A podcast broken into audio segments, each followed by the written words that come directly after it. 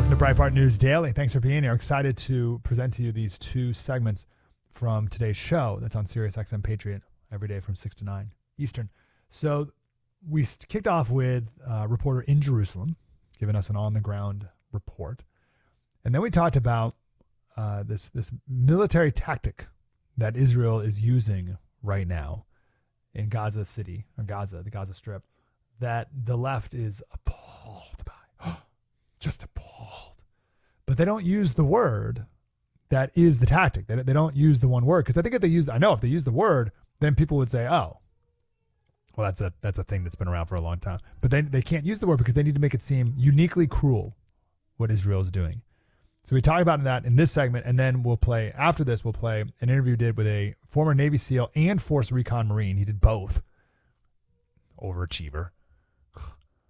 Uh, and we talk about the the near, if not complete, impossibility of rescuing one hundred ninety-nine hostages out of an incredibly dense urban environment. What what could Navy SEALs do in that situation? I don't even see how it's possible.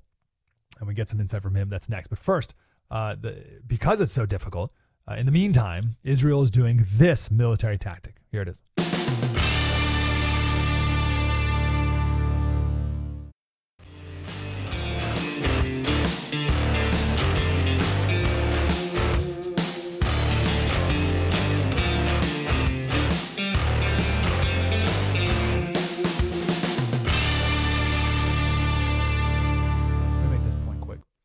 one hundred ninety-nine hostages held by Hamas. No way of knowing how many are still alive. Hamas just, oh, I mean, we can't count that high.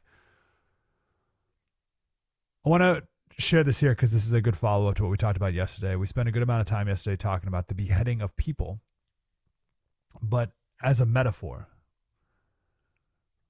about how beheading people is the norm of human existence.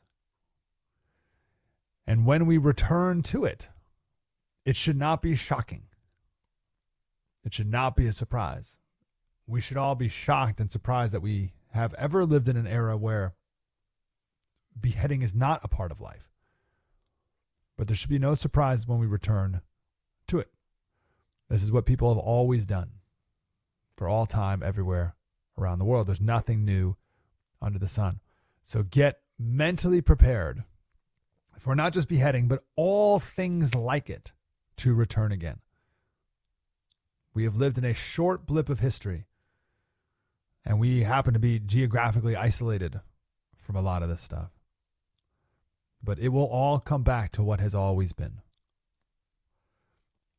So when I first heard people shocked, can you believe Hamas beheaded babies? Yes, of course I can believe it. You know, in the French Revolution, they beheaded seventeen thousand people in one year. They beheaded seventeen thousand. So yeah, I can believe that people were beheaded. This is what people do. Of course, I'm not saying it's okay, but don't be shocked by it. And get ready for all forms and all types of barbarism to return, because barbarism is the norm. Now, again, it's not just beheadings. Beheadings is a metaphor for all things that people find shocking and brutal, because we live in a sanitized time.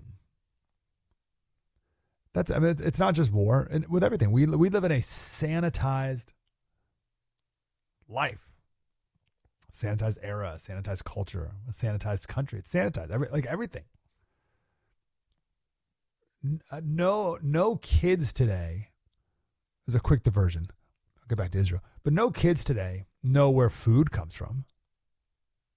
The kids don't know what food is. That you show them food, like a like a, a vegetable, they won't tell you what it is. They don't know. They don't know how it's grown. They don't know how long it takes. There's no context for how long food takes to grow. They don't. They don't know food. And no kids today have ever killed a chicken. Now, I bet amongst the uh, Breitbart News Daily audience, it's actually quite a bit of people listening now whose kids have indeed killed a chicken. Probably there's probably more more people listening now who have killed a chicken with their own hands on Sirius X M Patriot than any other station on Sirius X M. Is there a farming? I guess there's a farm station. It's like an ag station. Maybe. So maybe we're number two. But if you've never killed a chicken in your life and you see someone grab a chicken, turn it upside down, grab its head, extend its neck, and twist it and break its neck, and the animal flaps, it's quite uncomfortable.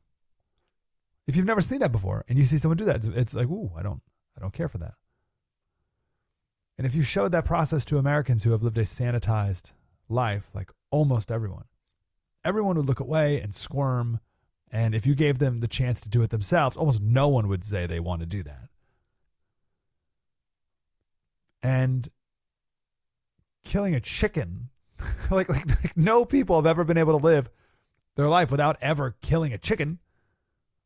Like, that's how you would eat. You, you, you, what else are you going to do? So we are so sanitized with everything. We're sanitized with food. We're sanitized. Oh, so it's so not only killing it. You have to kill the chicken with your bare hands, and then you have to take off the feathers, and you gotta, you got like there's like a whole. You gotta clean that. You gotta cut it open. We don't do that. No one does that anymore, ever.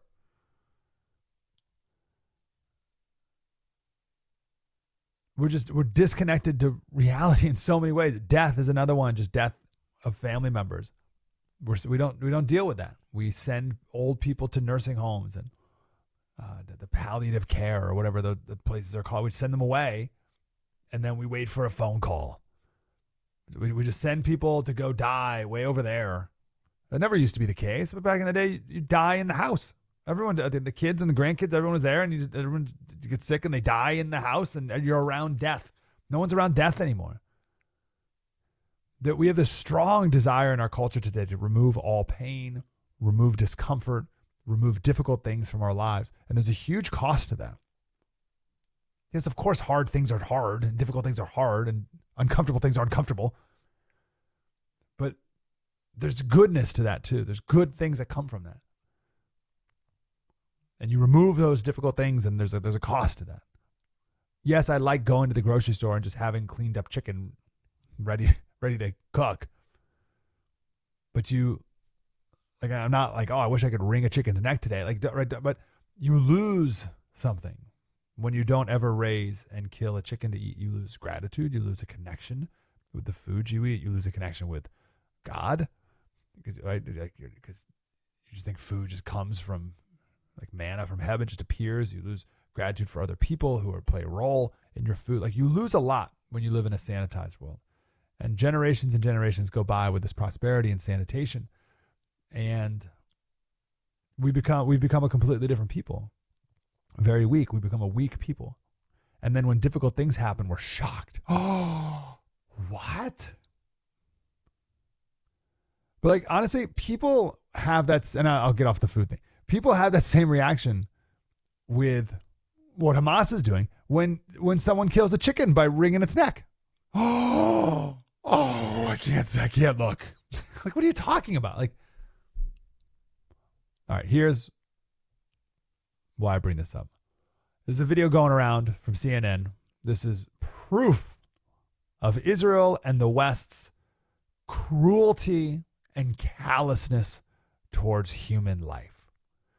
Starts off with a C N N anchor, and then the guy he's talking to is uh, a former U S general who's like a, like a C N N war correspondent guy. Does that mean, um, you say, does that mean starve the Palestinian people, continue to, because they will be so hungry and will be so desperate for water and medicine that then they will give up Hamas? It sounds callous, but I mean, this is a war. I I I'm, I cannot believe that clip. Well, of course I can believe it. That clip is unreal to me. Absolutely incredible. So again, Israel has cut off power, food, water, medicine, et cetera, to the Gaza Strip. Listen, listen to the the the incredulity, just the what? They're doing what to the people in the Gaza Strip? Oh. Hear this again, and then I'll, I'll give my answer to this reporter's question. Does that mean, um, you say, does that mean starve the Palestinian people, continue to, because they will be so hungry and will be so desperate for water and medicine that then they will give up Hamas? Yes, Charlie, it's called a siege. It's called a siege. This has been a military strategy for thousands of years. People think that siege means attack. It doesn't. Siege is a blockade. A siege is a blockade, or specifically the surrounding of a city or a fortress or a castle to starve them out. That's what siege means. It comes from the Latin word meaning to sit. You sit, you wait, you starve them out.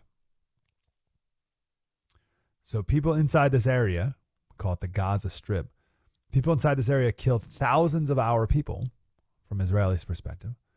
So we are going to create a blockade of food and water and electricity to make life so miserable that they give up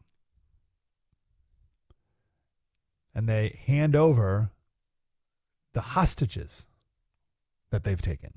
They hand over one hundred ninety-nine Israelis.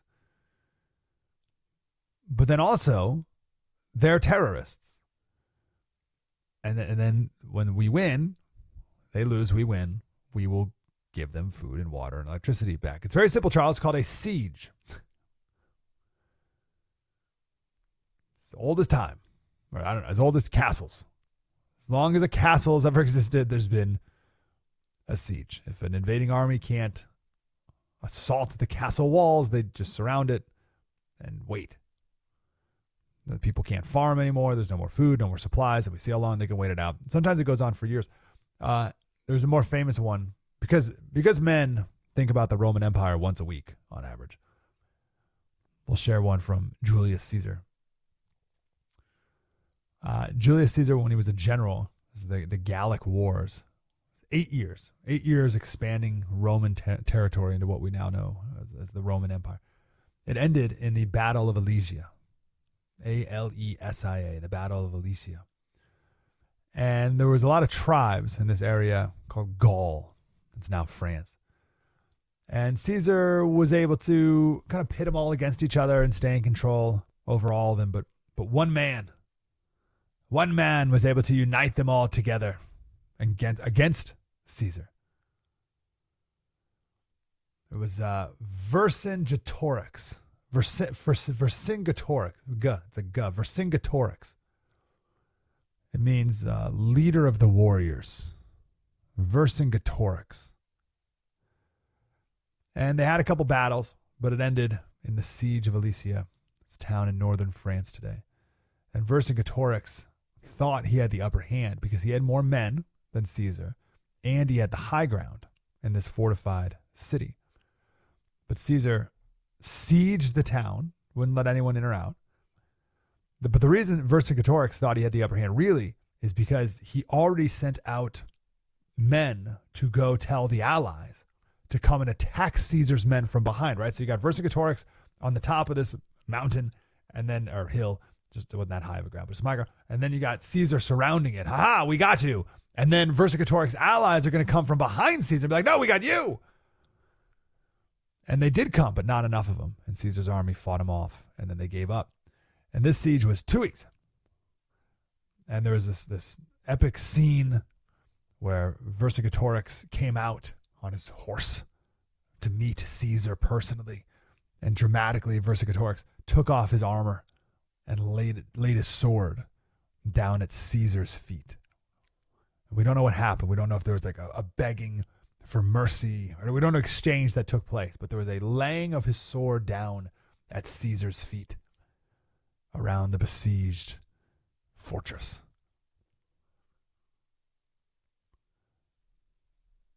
So the point is for Hamas to give up these hostages. That would be the equivalent of laying their sword down at Caesar's feet. But then what did Caesar do? All right, so the enemy comes out to you, lays his sword down in front of you. What do you, what do you do? This is the guy who just led this uprising, revolt, united all these tribes together against you. What do you do? I think in today's, today's world, it'd be, oh, I forgive you and come here. You come live in Rome now. Go, right? Whatever. Like, like, oh, bring all your people in, into Rome. Now, Caesar threw him in prison for six years and then beheaded him. So no mercy was shown. It's funny. It's not that there was no mercy shown even after he gave up. There was no mercy shown when he gave up, because that was the point of the war, was for him to give up. I, like, it's very fascinating. So this, this sorry, human nature is so interesting. When you hear the story of Julius Caesar doing something two thousand years ago, it's fine. Oh, they came and they sieged and then, and then uh, cut the guy's head off. It's like a movie or a fairy tale or something. We're very emotionally distant from it. But the thought of Israel doing this to Hamas terrorists, it's unfathomable. Oh, the evil. Oh, the pure evil, if they would ever do such a horrible thing. C N N says, you mean to tell me they're starving civilians? Yes, that's exactly what they're doing. It's one hundred percent exactly the point of what they're doing. And I feel like a lot of people have to like tiptoe around that. Oh, well, oh, no, they're not. They're not. They don't want to starve the civilians. It's like, no, that's that's the siege. That's what it is. The longest siege ever was when the Moroccans blockaded uh, a city held by the Spanish. It was in uh, sixteen late sixteen hundreds. It was thirty years. It's a thirty-year siege. I don't know how the people inside the city made it for thirty years, but it was a thirty years. And the leader of Morocco, by the name, his name was Ismail ibn Sharif. Oh, he was Muslim. He was a Muslim guy. I thought Muslims have never heard of a siege. I thought I thought Muslims have never heard of conquest in their lives. It's so inhumane. They would never. Muslims around the world would never do such a thing. Also, why does the Gaza Strip have no power plant? What's that about?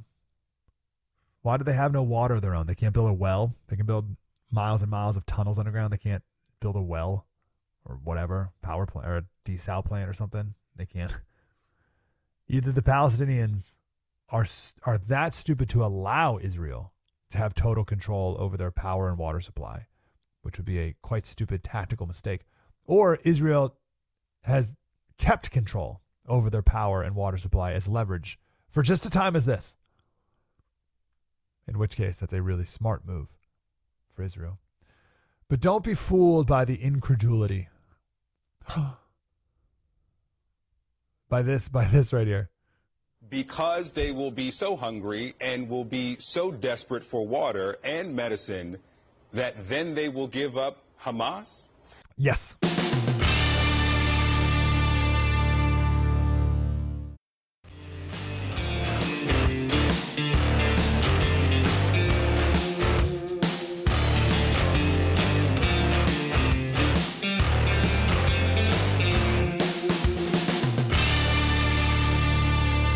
Welcome back to Breitbart News Daily. Here is former Navy SEAL, Force Recon Marine, about rescuing these hostages, one hundred ninety-nine of them. How do we get them? Mike Sarraille is here, former Navy SEAL and Force Recon Marine, founder and C E O of Talent War Group. Mike, how you doing, brother?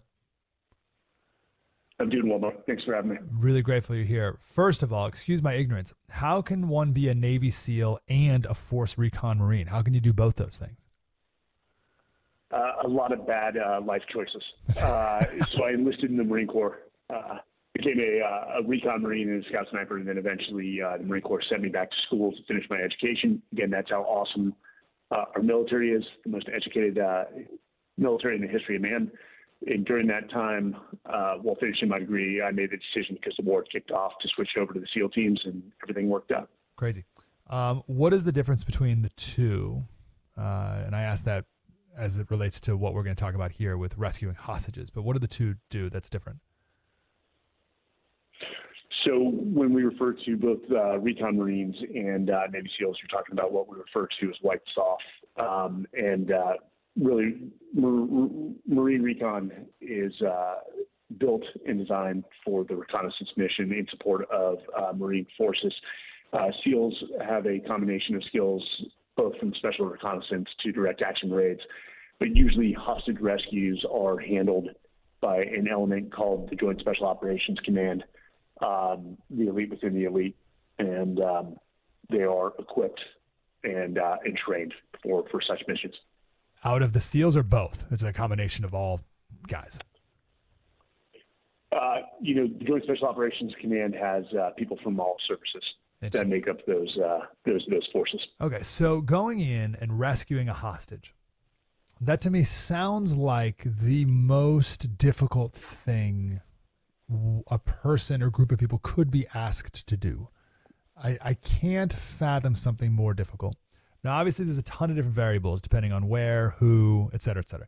Can you help us understand what some of those difficulties could be that a mere civilian like myself would never even consider? What what is so difficult about rescuing a hostage? Well, first, let me talk about the men who who conduct these missions. Uh, one, I, I basically uh, been to support other people, the guys that went forward and did these type of things. Um, they are highly trained, um, and there is no more complicated, difficult mission than hostage rescue. And these individuals that actually prosecute or execute uh, hostage rescues uh, understand that they're putting their lives uh, on the line and, if need be, in the way to protect the hostages once they locate them. Where hostage rescue becomes complex is it's really an intelligence community drill uh, up to the point of where they pass it off to the group that actually goes in and ho- uh, rescues the hostages.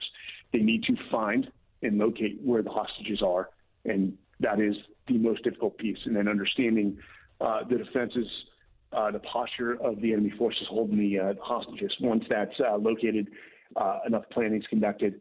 Uh, it is a precision uh, operation to move as quickly as possible um, and, uh, and and you know uh, get uh, custody of the uh, the hostage. What makes this so complex is, from what I've seen, you know, maybe a, a handful of, of hostages, you know, one, three, four, maybe up to ten, one hundred ninety-nine. They're most definitely located in multiple locations throughout Gaza, which makes this even more complex.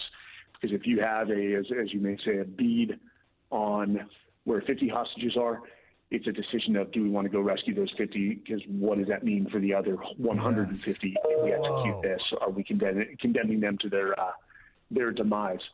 So, uh, you know, Israel and the U S are, are most likely working hand in hand, especially the intelligence communities, to gather as much information as they can, coming up with a plan that gets as many hostages in uh, in one operation. Uh, but this will be a long struggle. And again, with hostage rescue, we are bringing our ho- people home, uh, whether dead uh, or alive. What a great point about, if you rescue some, what does that mean for the rest? You'd have to do it all at one time. But that, like, what is that? You can't. So let's talk about the intel. Never thought about that, of course. How can one get that intel? How could you find out where they are? And then, like, like, like generally where they are, then specifically where they are. And then you mentioned the posture of the enemy forces. What, what different types of postures can an enemy have? And how, again, how do you find that?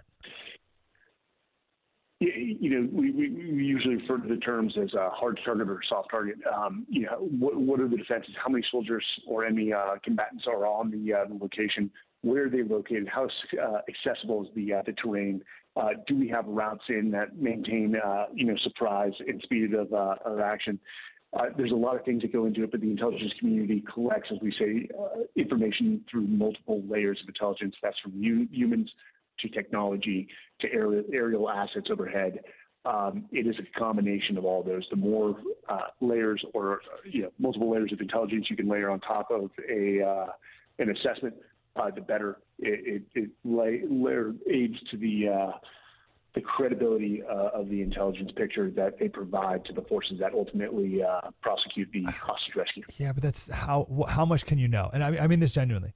When the SEALs go in, or Joint Special Operations, when they go in to rescue a hostage, what what percentage of all the information that one could know do they know? Does that make sense? So like uh, when I walk into my kitchen later, I am going to have one hundred percent of the information about where everything is, who's there, and the posture of my children when I walk in. I have one hundred percent of the picture. When someone goes in to rescue a hostage, what percentage of the picture do you think they have, or do would you need before you say, uh, okay, we're doing this? So that's the beauty of the men and women in special operations. This is how they are designed, uh, built to operate in what we call a V U C A environment: volatility, uncertainty, uh, chaos, and ambiguity. So in the military, especially special operations, you don't get the luxury of one hundred percent sight picture, uh, of one hundred percent of the information. You've got to make decisions based off sometimes sixty percent of the, uh, the intelligence picture, and you've got to be decisive in that decision.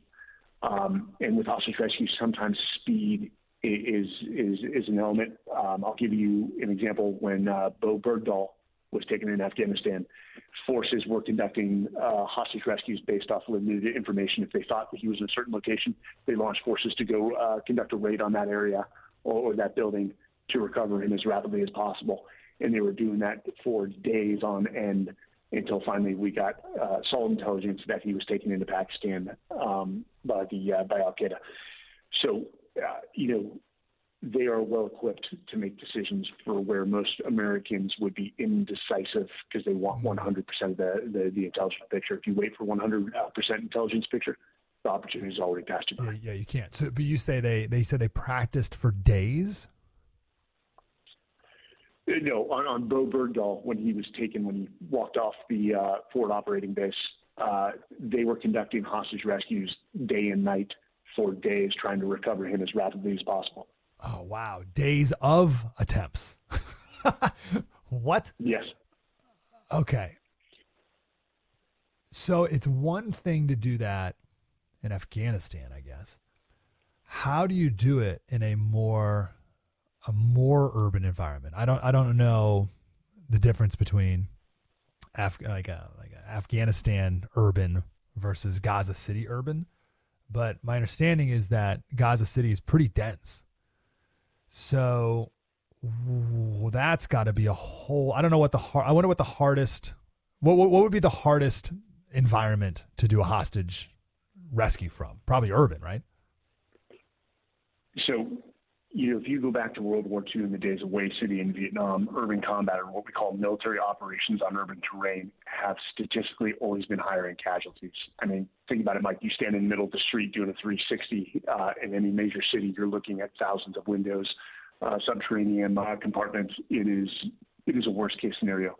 So the ability to get into an urban environment versus a rural environment like the mountains is a lot more is a, is a lot more difficult from a surprise aspect, getting yeah. in there undetected, yes. uh, especially a densely populated area like Gaza, which I think from most of the statistics I've seen is anywhere from eighteen thousand to twenty-one thousand people per square mile. That is people stacked on top of people, again, adding to the complexity of this rescue. Yeah, yeah, yeah. So, so listen, we've all seen Zero Dark Thirty. Um, it's one thing to fly into Pakistan, right, and be undetected, right? But how, do, how literally, it's, so as we're talking, Mike Sarraille, former Navy SEAL and Force Recon Marine and founder of the Talent War Group, it sounds more and more impossible. Is that the attitude that you think our service members are taking, where it's like, guys, listen, we this literally cannot be done. Instead, we just need to do a siege where we just starve everyone out and hopefully they give them up, because this cannot happen? Or are they all sitting around the table figuring out how to make it happen? So uh, I've I've had the fortunate privilege of watching these uh, these men in action, um, and I'll tell you this: they have a uh, just a way of making the seemingly impossible possible. Don't ever put it past the men of our, our special operations community to find an innovative way to get something done, and they've proven that over history from Vietnam Vietnam uh, on, and especially with this force in the wake of twenty years of war. This is probably the most experienced military we've ever had. So they will find a way. Uh, Americans will. Uh, now, the siege with, you know, sort of layered with the hostage rescues just makes this a, uh, the, the situation all the more unique. Uh, I'm looking at historical context. I haven't found many cases that look like this. Mm. How so? In which ways? Well, I mean, the, look at it this way. Again, going back to Fallujah, which is sort of the most contemporary uh, battle, or the Battle of Ramadi in Iraq, there were no hostage situations prior to, uh, you know, making the, uh, the or commencing the, the ground invasion. So dealing with both just makes it that much more complex, and all the eyes are on the area anyways, which makes infiltration that much harder. Yeah, I, I don't see how it's possible. I, I, I'm the negative Nancy in the room. I, I'm just looking at pictures of Gaza City. Like, how how can you get in there? How do you literally get into Gaza City without a Hamas terrorist on the twentieth story of a building saying, hey, everyone, oh, and by the way, move the hostage from the, the basement of that hospital to that tunnel one hundred feet underground over underneath that school. Well, what do you, like, there's too many, there's too many, it's too big, it's too dense. It can't be done, Mike. It cannot be done. And I hate, I don't want to, I don't want to be the guy saying that, right? I, I, I, I'm the guy, like, mock, I'm not making fun of our military. I just, it's an impossible task. People said the same thing about D-Day. And, and again, our American uh, men, our boys, uh, always, always find a way. But, you know, Mike, I think the most contemporary, uh, you know, example uh, of a uh, modern battle, and, and I, I brought it up earlier, is the Battle of Fallujah. You know, Fallujah, I believe, is one-eighth the size of Gaza. Uh, similar to what they're doing in Gaza, they told the citizens to get out. They had one month's uh, time. It took American forces six weeks to clear that area, which was not nearly as dense as Gaza. Uh, and it, yeah, six weeks and one hundred American lives. Mm-hmm. So it, it can be done uh, with urban combat. You may be in one position, not even moving an inch for hours, uh, trying to fight the enemy back. When you finally do, you know, you move forward, and, and that just goes on and on until the entire area is cleared. Yeah. Uh, but again, as, as we discussed, the complexity of doing a sort of incursion, uh, a ground offensive paired with the, uh, the hostage rescue adds complications. But again, our guys deal with complications well. Yeah. You mentioned the six weeks. It's, it's so ridiculous that I keep falling for this over and over. I, I keep thinking that war, or I fall into this trap of thinking that everything, but war in particular, it's like a video game. Where it's, uh, so the attack happens, whatever, last Saturday, and uh, it's like, oh, uh, A A B B, up, down, left, right, and we launch some missiles, and Gaza City's destroyed, and Israel wins, and it's over on Tuesday. It's like, no.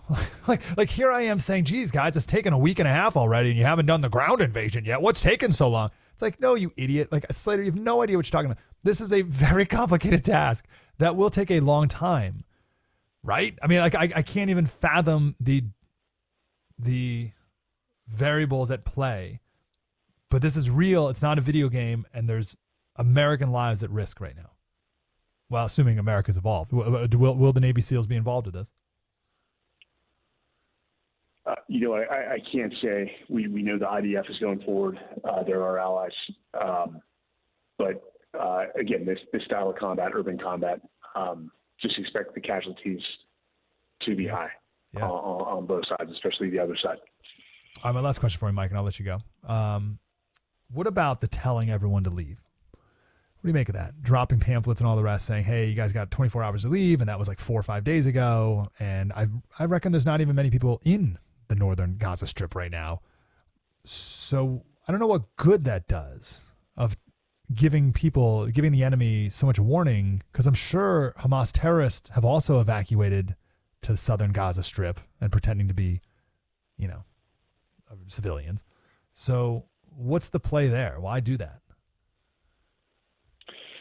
So it's not that Israel's, you know, dumb by any means. Uh, what they're doing is following the, uh, the, the laws of armed conflict, or known as I H L, international humanitarian laws. Yeah, it looks like they're tipping their hand and saying, oh, hey, here we come. But no, what they're trying to do is get as many uh, non-combatants to vacate the area. And what I've read is that uh, up to one million uh, Palestinians or Gaza citizens have uh, have gotten out of the area. So, you know, Israel wants to safeguard lives. They understand that Hamas does not represent all Palestinians. And one of the pillars of, of the laws of war is distinction, the ability to distinguish between non-combatants and civilians. And again, because they're a professional army, uh, because they're driven by values, uh, they want to safeguard those non-combatants and the ability, you know, when you go in there, it's very hard to distinguish between a non-uniformed soldier and a civilian. And having just that many civilians in the location makes it that much more complex. So to get them out of the area, uh, not only aids you in the ability to distinguish uh, enemy from friend, uh, but also to safeguard as many human lives as possible. And God bless them for that. What if only one side has to follow that distinction law of war?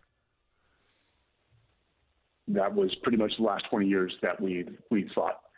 And again, that's what distinguishes us from them. You know, Islamic terrorism, one, it starts with Iran, which is a problem that has to be dealt with here, uh, a state sponsor of terrorism since nineteen eighty-four. Um, but you cannot have a conversation with an irrational, irrational uh, actor whose sole purpose is to eradicate Israel and Jews from the face of the earth.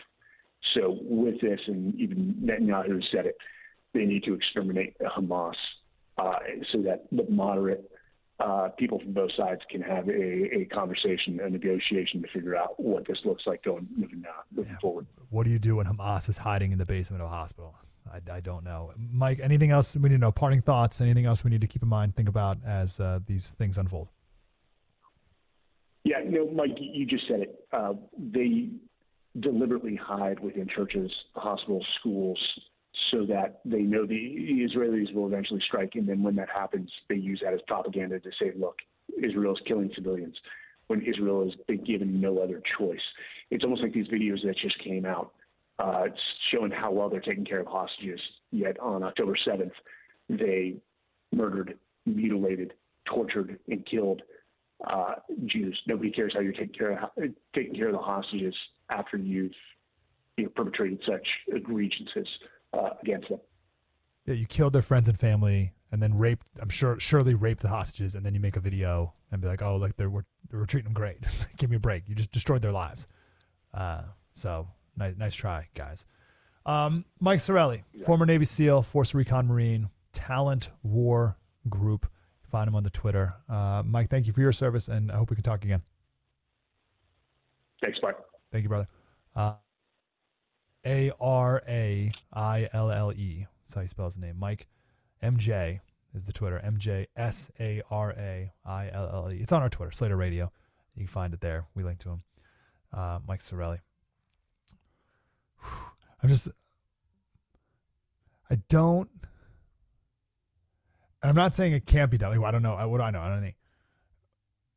It seems, impo- it sure seems impossible. But we've done impossible things. Our guys have. I, I, one of the greatest conversations I've ever had in my entire life. I was talking to one of the guys who climbed the cliffs of Pointe du Hoc the days before D-Day. And... Pointe du Hoc is just it's it's impossible, and and everything went wrong. Everything went wrong. There was a storm, so they landed at the base of the cliffs in the wrong place. Uh, by the time they hiked it over to the cliffs, the, the sun was out. Uh, everything got wet, so they're they're shooting these uh, these like ladders up the top of the cliff, and the, the the ropes were too heavy, so they didn't make it. So they didn't have enough ladders to get up. They're climbing up, and the, the Nazis up top are just shooting machine guns down at them, just, just like straight up, and they made it. And they took out all the cannons on the top of the cliffs, and if they didn't do that, then there would be no D-Day because the Nazis could have just bombarded uh, the, the rest of the boats coming in the next day. So I, it, it doesn't. And I, I remember I was talking to this guy, and he was telling a story, and it's just, it's I'll never forget it. And uh, I said, have you ever been back? Never been back to Pointe du Hoc. He said, yeah, yeah, been back. I said, what'd you do? I said, well, I went with my wife and we walked down to the edge of the cliff. And I looked over the edge and I said, no way did we do that. And I feel the same way with these with this mission. How how can you possibly go into such a densely populated area with underground tunnels, uh, with one hundred ninety-nine hostages, not knowing where they are, How do you get in? Undetected. How do you get out? Surrounded by civilian and terrorist mix in with it. I got one hundred ninety-nine of them. And then, and here's the crazy part. Well, I don't know. Uh, so I don't know. I don't know if. So I lived in San Diego for twelve years. So I got some Navy SEAL friends. I don't, just by nature of being there. Uh, I don't know if you join the SEALs thinking you're going to die. You know you could, right? But if you engage in a mission like this, you have to be thinking, it is unlikely I'm making it out. Wouldn't you? Wouldn't you have to be thinking that this casualty rate is going to be high?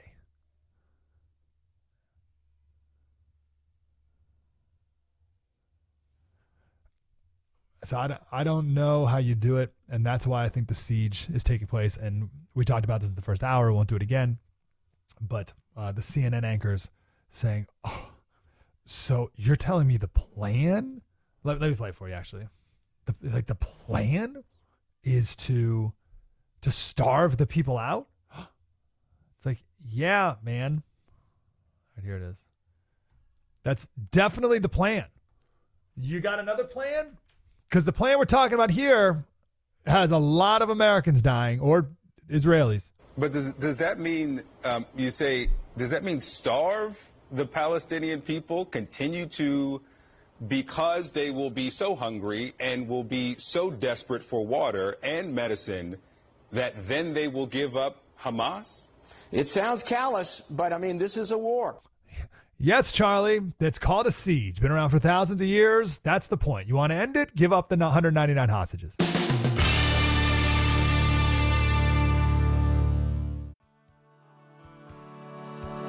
I'm American made. I got American parts. I got American.